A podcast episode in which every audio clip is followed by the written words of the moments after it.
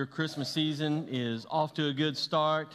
How many of y'all got neighbors? Maybe you're one of them that have already got their Christmas lights up, and I mean, they are just, you know, blasting. They look great. They are awesome. Anybody got neighbors like that? We do. Yeah, okay. You know, it's it's it's funny. This time of year, I wonder, you know, why why do we celebrate Christmas? Like if you just ask people, you know, out and about, you know, work or in the neighborhood or shopping, whatever, why do you celebrate Christmas? You'll get all sorts of, of, of answers. You know, if you ask people, especially outside of like our, our church family, you know, just, you know, normal people, not, not weirdos like us. Uh, you know, and some people say, hey, Christmas is about family, you know. Maybe, maybe you didn't get a chance to get together with family at Thanksgiving, but definitely at Christmas, you know, everybody's going to come home and we're going to get spend time together, and that's what they look forward to at Christmas. Others may say, well, it's just the nostalgia you know, uh, seeing all the all the decorations up, or you know, if you go shop in, stores in person.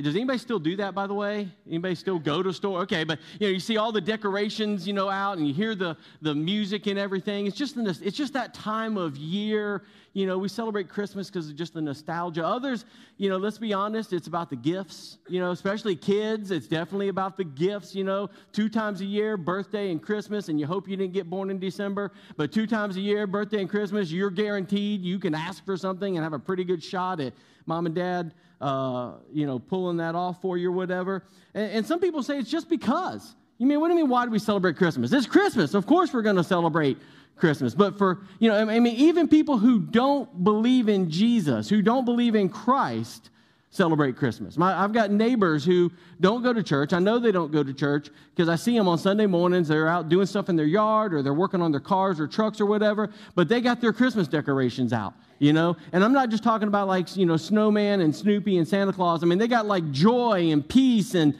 the things that we would connect with. And there's, there's people who, you know, uh, who have their Christmas decorations up. They're celebrating Christmas even if they don't believe or practice a belief in Christ because it's just what you do this time of year. But for us, those of us who are Christ followers, those of us who are Christians, those of us who are believers, Christmas holds a very different meaning, doesn't it? We celebrate Christmas because of Jesus. We celebrate Christmas because of, of, of Christ.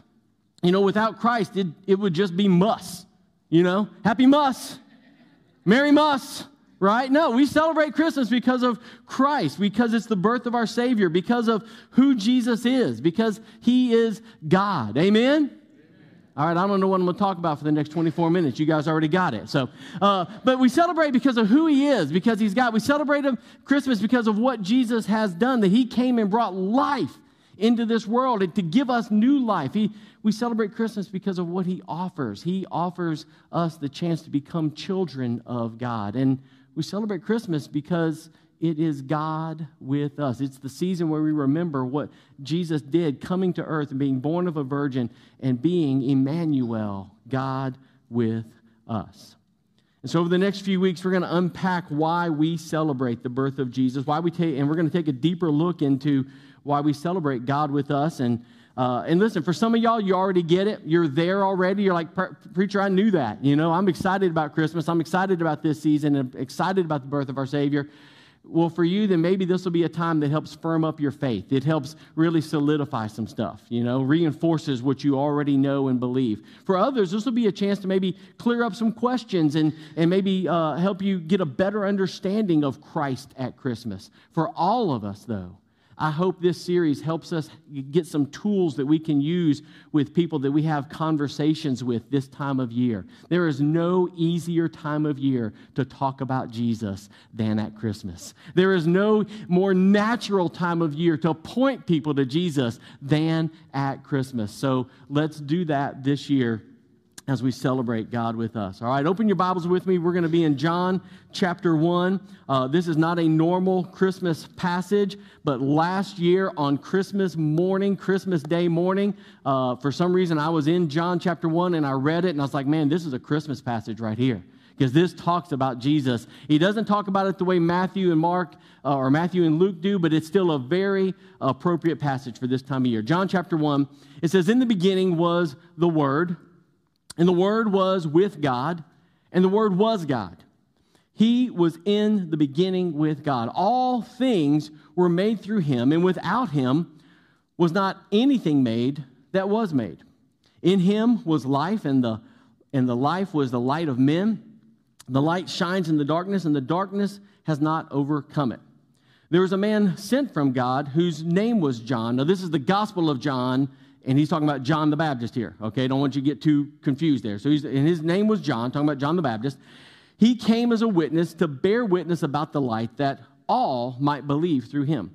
He was not the light, but came to bear witness about the light. The true light, which gives light to everyone, was coming into the world. He, talking about Jesus, he was in the world and the world was made through him, yet the world did not know him. He came to his own, and his own people did not receive him. But to all who did receive him, who believed in his name, he gave the right to become children of God, who were born not of blood, nor of the will of flesh, nor of the will of man, but of God. And the Word, verse 14, and the Word became flesh and dwelt among us. And we have seen his glory, glory as of the only Son from the Father, full of grace and truth. All right, over the next few weeks, we're going to tackle those 14 verses and look at what they say about who Jesus is, what he did, what he offers, and why we celebrate God with us. Today, we're just going to look at the first three verses, verses 1 through 3. And we're going to see from these verses that John really unpacks for us a couple of truths about Christ's divinity and his authority. Say that with me divinity and authority. And because of that, you and I have a responsibility. All right? So let's look at the first thing. We have a responsibility to worship Jesus for he is. Let's look at the first thing. Number one, first point is this. If you're following along in your outline, if you've got it pulled up on your uh, Bible app, Jesus is God and has always been God. Okay, Jesus is God and has always been God. Right off the bat, the beginning of John's gospel, he establishes Christ's divinity. You know, that's one of the things that makes John's gospel different from Matthew, Mark, and Luke is that is just how much emphasis he places on the deity of Christ, on Christ's divinity, uh, clearly laying out that Jesus is God. You know, Matthew and Luke, they give us the, the birth story, the, the narrative. They, they go back to, to Jesus' uh, ancestry, his genealogy, tracing the family tree all the way back to, to David. Uh, you know, John, on the hand, goes further. He goes all the way back to eternity. And he says that Jesus has always been. He has been around uh, from the beginning, in the beginning, rather. Uh, the other three Gospels, Matthew, Mark, and Luke, they look at what Jesus did. John talks about who Jesus is.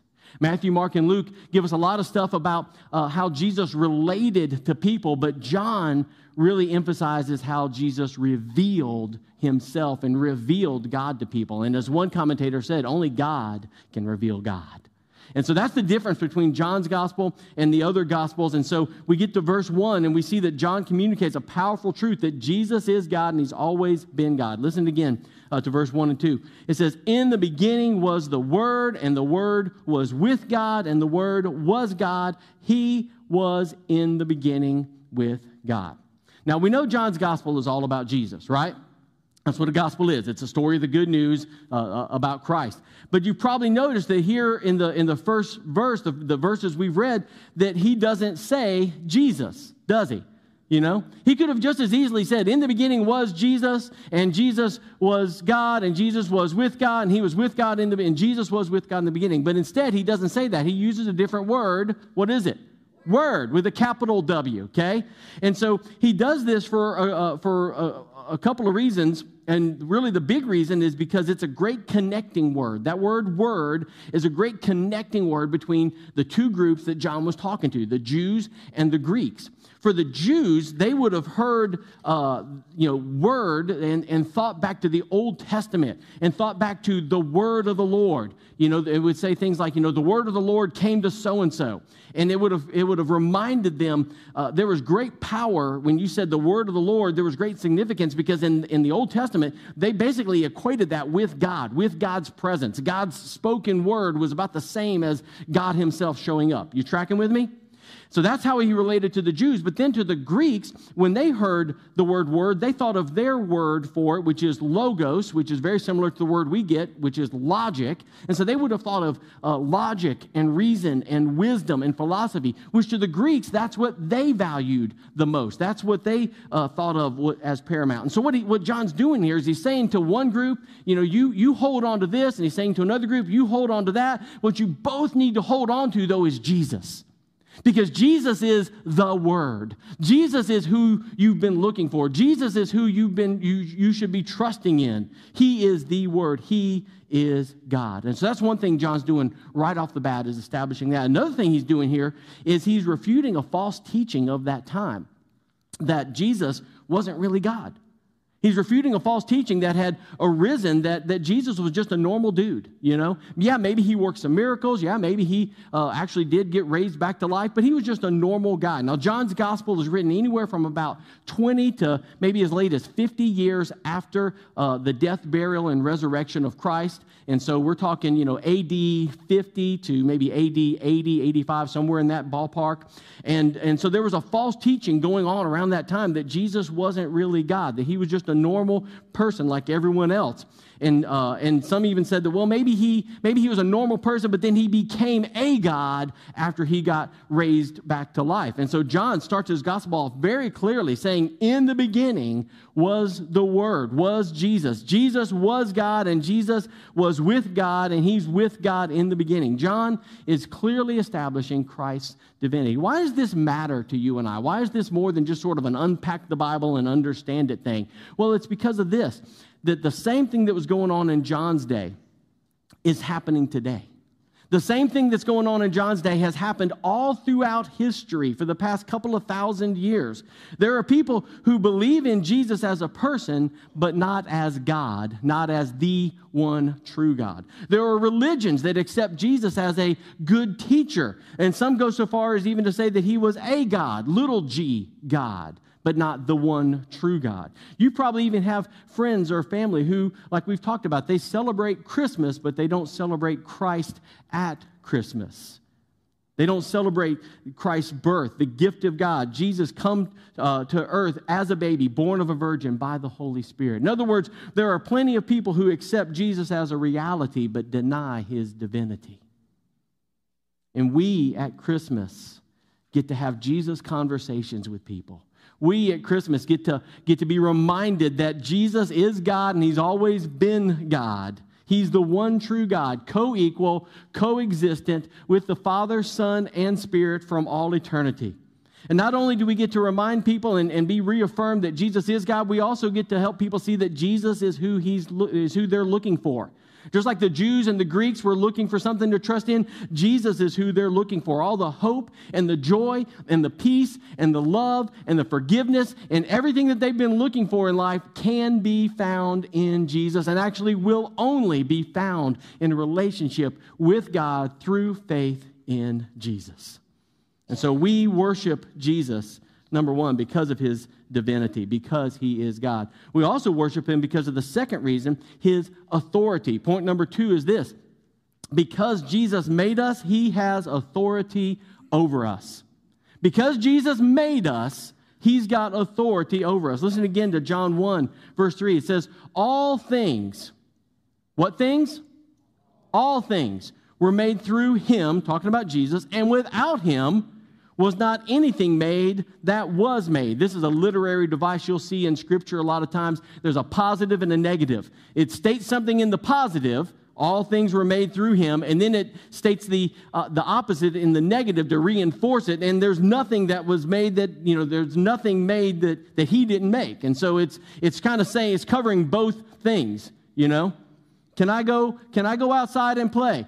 No, you cannot go outside and play. You have to stay inside. Okay, that's that's uh, a positive. They're probably both negative to a kid, but anyways. So what God, what John's doing here in the first two verses is he establishes Christ's divinity, and then here in the third verse he establishes his authority as creator over all things, including you and me. Now, how many of y'all are a little bit confused right now? You're saying, "Wait a minute, I thought God was creator." Be honest. Nobody. How many of y'all lying? All right, one honest person. Good deal. Yeah. Well, Jesus is God, right? Okay, cool. So we'll, we'll get to, we'll just unpack this in a little bit. But, you know, what we see in this teaching is that Jesus is creator, that creation came into existence by God the Father working through Jesus, his son, to create everything. And we see this not just here in John's gospel, we see it in plenty of places throughout the Bible. Romans 11 36, it says this uh, For everything comes from him, talking about Jesus, and exists by his power and is intended for his glory. All glory to him forever. Where, where does everything come from? From who?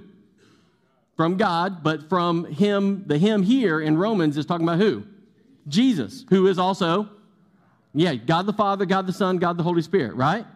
Hey, I didn't have this in the notes, so don't freak out on me in the back there. But here's something that we tend to do. See, maybe I do it, maybe none of y'all do it, but I do it, and I have to get my head right about talking about the Trinity, okay?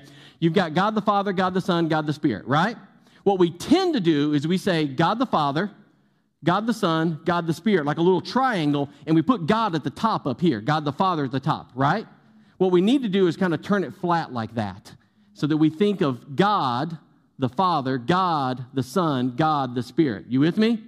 Does that help anybody here at all? All right, cool. All right, moving on. All right, so that's verse 11, that's verse 36 of Romans 11. Going on to Colossians uh, 1 15 to 17. It says, Christ is the visible image of the invisible God. See, right there, it, it throws you for a loop. You got Christ and God. Wait a minute, I thought Christ was God. Don't let that stuff mess with you. God the Father, God the Son, God the Spirit, right? All right, cool. So Christ is the visible image of the invisible God. He existed before anything was created. So right there we know that Jesus wasn't created, he's always been around. Okay. And is supreme over all creation. Okay, he's your authority. He's supreme over you. You are a creation. He is not created, he is the creator. So he's supreme over you. In the heavenly realms, Uh, excuse me, supreme over all creation. For through him, through Christ, God created everything in the heavenly realms and on earth. He made the things we can see and the things we can't see, such as thrones, kingdoms, rulers, authorities, the unseen world. Everything was created through him, Jesus, and for him, Jesus. He existed before anything else, and he holds all creation together. Hebrews 1 Verse 2 says, And now in these final days, he has spoken to us through his Son. God promised everything to the Son as an inheritance, and through the Son created the universe. 1 Corinthians uh, 8 6 says, But for us, there is one God. How many gods?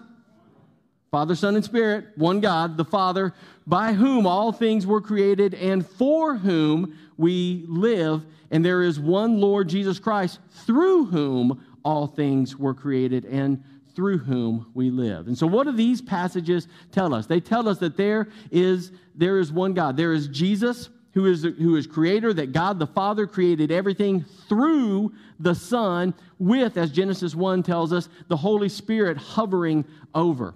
How many of y'all still tracking with me?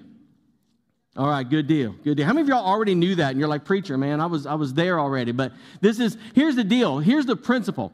If you make something, if you create something, if you write a piece of music, if you build something, then then you have ownership over that, right? You get to say what happens with that thing. You get to decide what happens with that, right? That just makes sense. We found, Bridget and I found this out the hard way. Uh, my daughter uh, Morgan and her husband Idam, my son in law Idam, are here just for a short visit. We're excited to have them. I kind of freaked her out. I said, hey, listen, you know, you're here. You're supposed to sing a solo in church. That's what you do when you come back. And she's like, no, no, no, no. no. So that's old church stuff, like way back when I was even younger. All right, anyway, so Morgan is our firstborn. And when she was born, the day after she was born, we were leaving the hospital, and Bridget and I were walking out without her. She wasn't sick. She wasn't in the NICU. She was fine and healthy. But the, the nurse stopped her and said, Whoa, whoa, whoa, where are you going? I was like, Oh, yeah, she, she cries and she pees and she poops and she eats and she does it all over again. Uh, you know, no thank you, you know. We'll come back and visit, you know, but y'all can do a much better job with her than we can. And, and you know what that nurse said? She goes, No way, Jack. You made this little girl, you're stuck with her. You know, you got to take her with. Now, you, of course, you know that's not what happened. You know, we, we loved uh, being, we have loved being Morgan's parents, and we loved getting to raise her and, to, and, to, and just to see her grow up, uh, and, and Drew and Maddie as well. That, that, I'm being facetious there. But here's the point. Here's why I said this is because Jesus is creator. Jesus made you, and Jesus loves you. And he didn't make you and said, All right, good luck. I'm going to come back and check on you every now and then. Hope you hang in there. Hope, hope somebody watches over you. No, he says, I will never leave you or forsake you.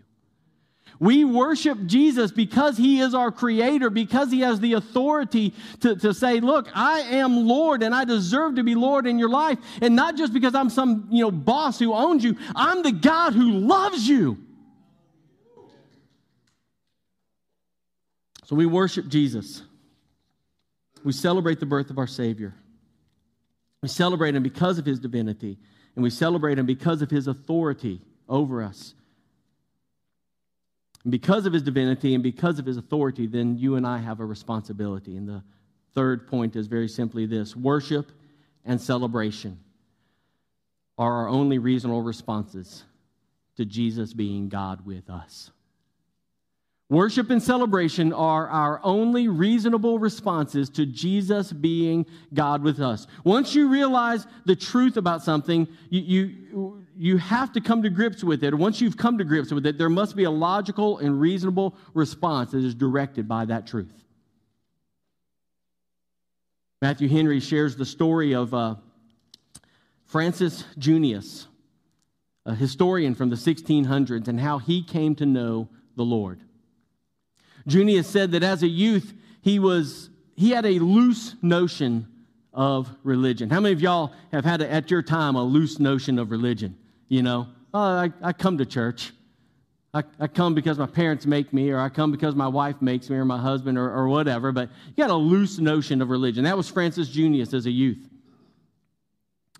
But by the grace of God, he said he was wonderfully recovered, wonderfully saved by the reading accidentally of the verses of John chapter 1, verses 1 through 3.